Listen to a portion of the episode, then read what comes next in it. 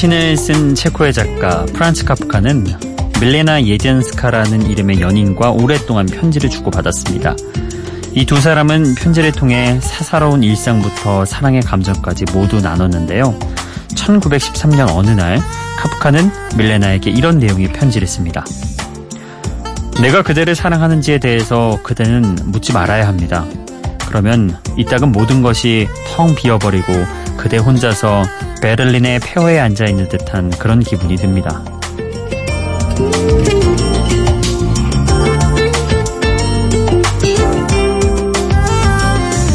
연인이나 부부 또 가족 사이에서 상대가 나를 얼만큼 사랑하는지 확인하고 싶을 때가 종종 있죠. 상대가 주는 사랑에 대한 확신이 좀 부족하거나 나 스스로 자존감이 떨어질 때 또는 갑자기 밀려오는 외로움을 견딜 수 없을 때 이런 생각이 들곤 하는데요. 이때 상대는 이런 불안한 심리를 직감적으로 깨닫고 같이 흔들리게 되기도 한다고 하네요. 굳이 사랑을 확인하지 않아도 함께 있는 것만으로도 충분했으면 하는 여기는 Before Sunrise 박창현입니다.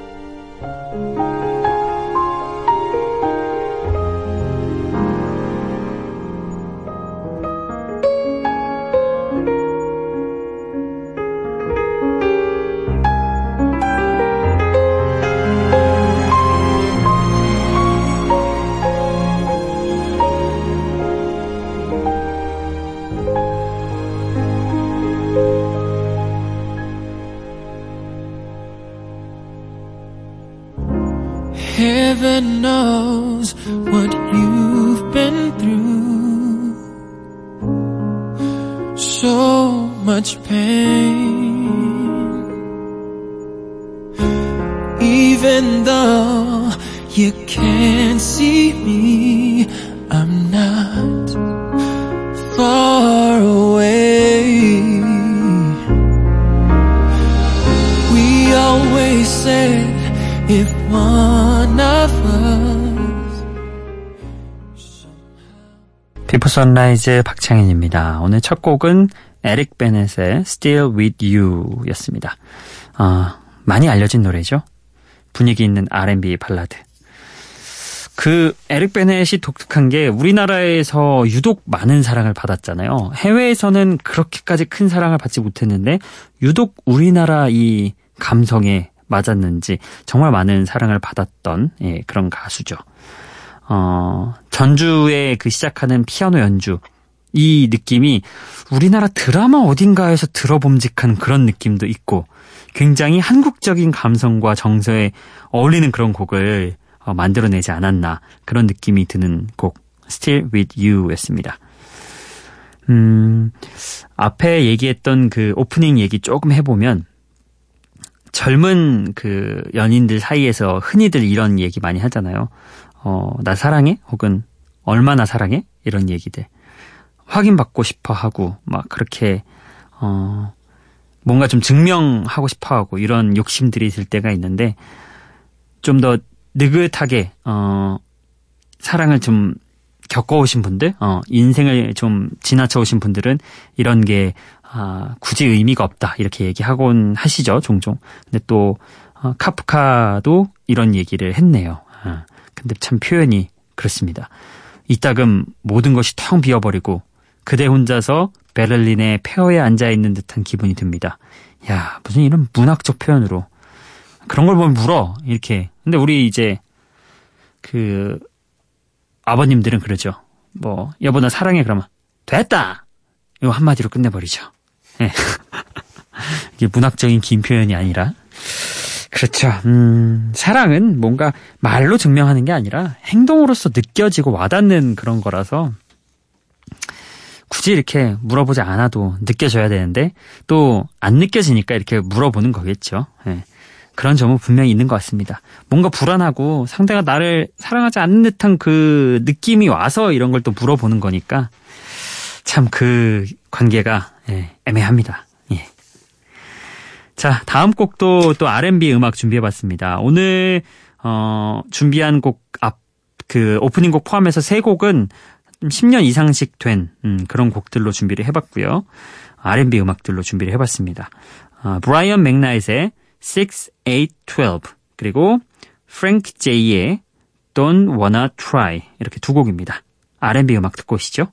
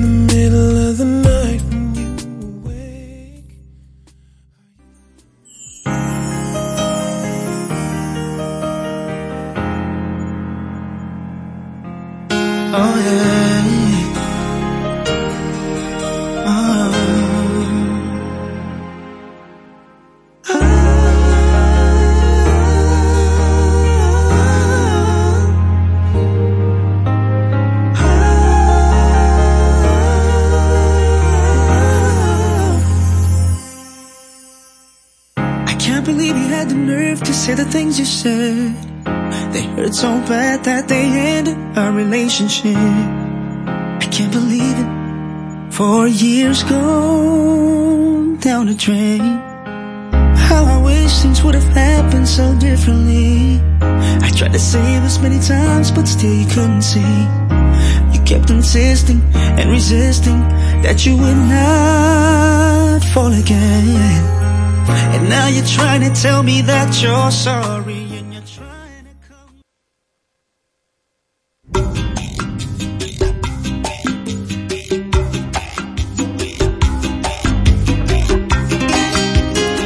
에릭 베넷과 함께 많은 사랑을 받았던 또 한 명의 어, 외국 R&B 가수 브라이언 맥나잇의 6, 8, 12 그리고 어, 프랭키 제이의 Don't Wanna Try 였습니다. 어, 먼저 들었던 브라이언 맥나잇의 음악부터 좀 설명을 하고 넘어가죠.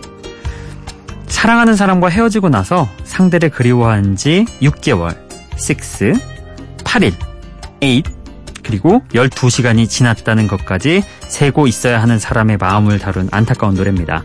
그래서 6, 8, 12는 6개월, 8일, 12시간 이렇게 됐습니다. 의미를 참 재밌게 부여를 했죠. 풍부한 음색과 가창력으로 우리나라에도 자주 내한을 하면서 폭넓은 팬층을 갖고 있는 브라이언 맥나잇의 R&B 음악 들어봤습니다. 어, 어머님들이 많이 좋아하시죠? 에릭 베넷과 브라이언 맥나잇.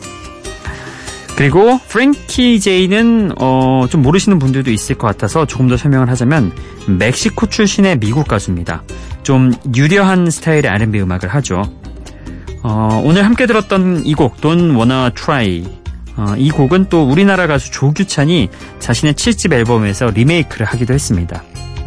아 그리고 보니 어, 조규찬은 앞서 들었던 브라이언 맥나잇과 함께 또 Thank You for Saving My Life라는 듀엣곡을 발표한 적도 있죠.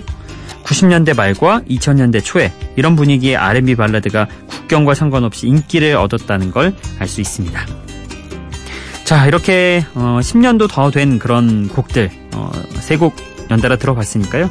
이번 곡들은 좀 다시 어, 근래로 넘어오도록 하겠습니다. 2013년에 발매된 비욘세, XO 그리고 어, 2015년에 발매된 체인스모커스와 로지스가 함께한 Roses 이렇게 두 곡입니다.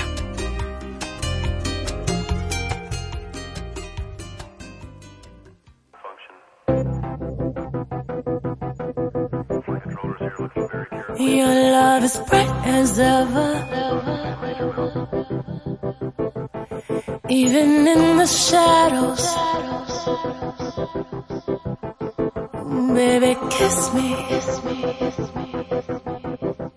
Before they turn the lights out.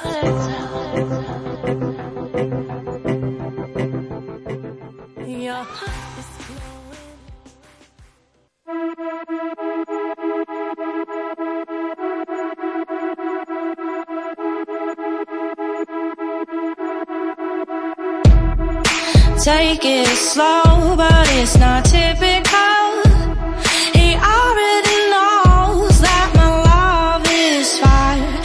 Was a star.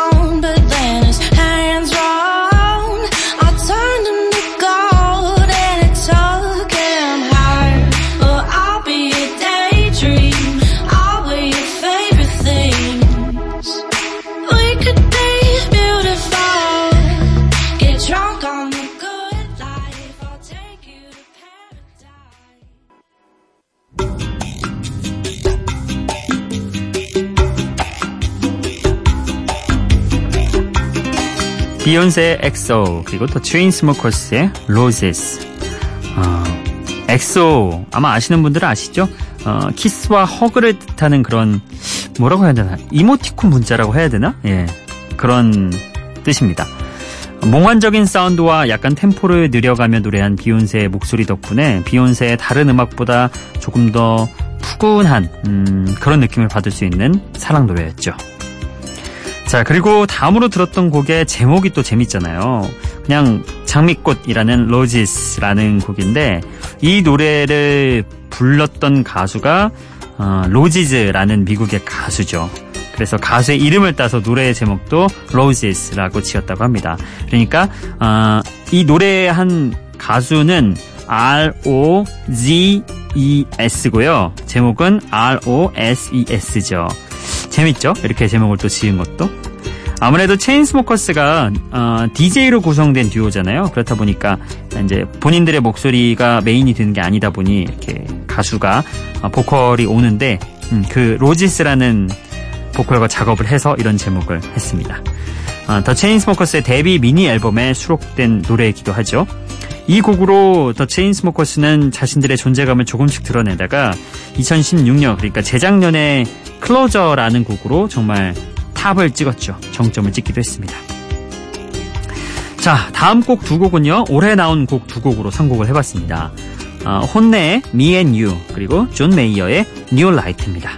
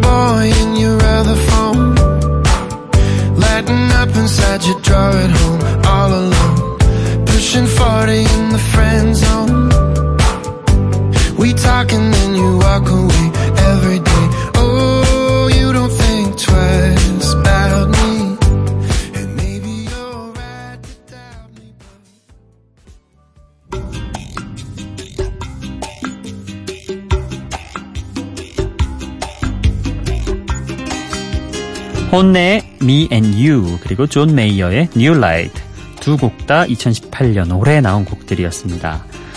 복고적인 디스코 리듬 위에 넘실거리는 멜로디를 들려주는 혼네 노래 Me and You 어, 혼네는 지난 3월부터 한 달에 한 번씩 프로젝트성 싱글 앨범을 발표하고 있는데요.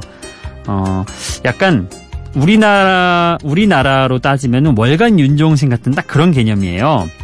그 외국에서도 요새는 싱글 시대를 맞아서 이런 월간 윤종신 같은 전략이 팝 음악계에서도 퍼지고 있다고 합니다. 어, 그러고 보면 우리 윤종신 씨가 굉장히 선두하는 어, 시대를 앞서가는 분이었던 거죠. 그렇습니다. 자, 그리고 존 메이어의 New Light. 어, 이 곡은 음, 조금은 어렵게 들릴 수도 있었던 기존의 블루스한 감성도 가벼운 사운드 뒤로 감추고 힘을 뺀 채 편안하게 불렀습니다. 어, 아직 언제 나올지 알 수 없는 존 메이어의 여덟 번째 앨범에 가장 먼저 공개한 싱글이기도 하죠. 존 메이어가 워낙 앨범을 잘 안 내기 때문에 많은 분들이 기다리시고 하는데 이런 좀 이렇게 좀 미리 선 공개하는 곡들로 조금은 마음을 달래셨으면 좋겠습니다. 자, 다음 곡은요. 어, 스웨덴의 뮤지션 토브 로의 음악입니다. Habits. 부제는 Stay High입니다. 그리고 티건 앤 사라의 신나는 노래도 준비해봤습니다. Stop Desire.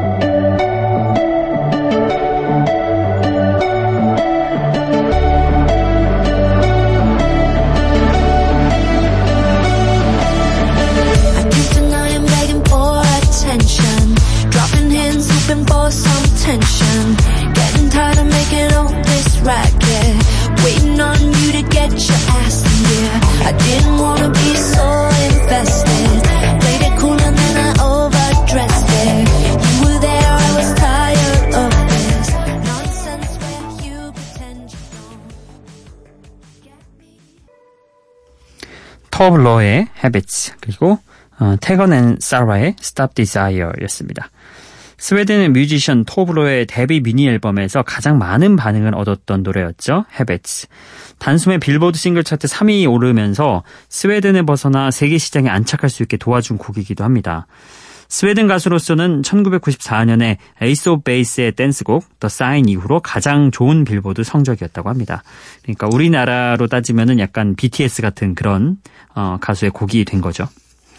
그리고 이어서 들었던 곡은 티건 앤 사라의 Stop Desire였는데요. 어, 일단 티건 앤 사라는 캐나다의 듀오이고 쌍둥이 자매가 함께 활동하는 그런 뮤지션입니다. 캐나다에서는 1999년에 데뷔해서 꽤 오랜 시간 활동해 왔고요. 각종 시상식에서도 수상을 하면서 인기를 얻었지만 세계 시장에는 이 노래가 들어있는 2016년 8집 앨범을 기점으로 뒤늦게 뛰어든 그런 그룹이죠. 자, 이어서 여러분의 신청곡과 사연 바로 넘어가 보겠습니다. 기분 좋은 바람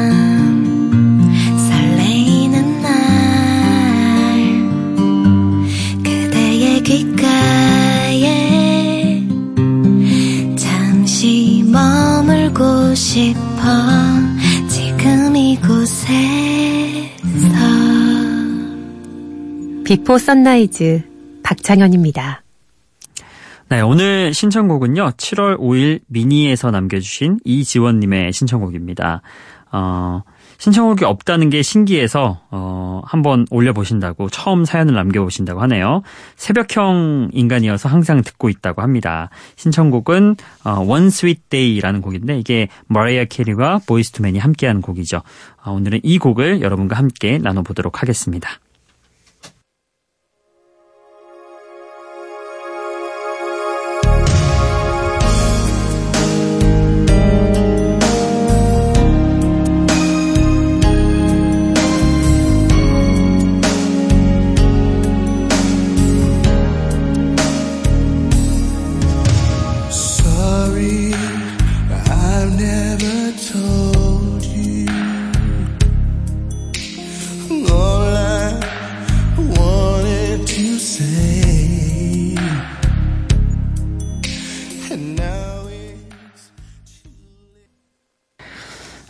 네, 새벽형 인간이라고 주장하신 이지원님의 신청곡 Sweet Day, 머라이어 캐리와 보이스투맨의 노래 들어보고 왔습니다.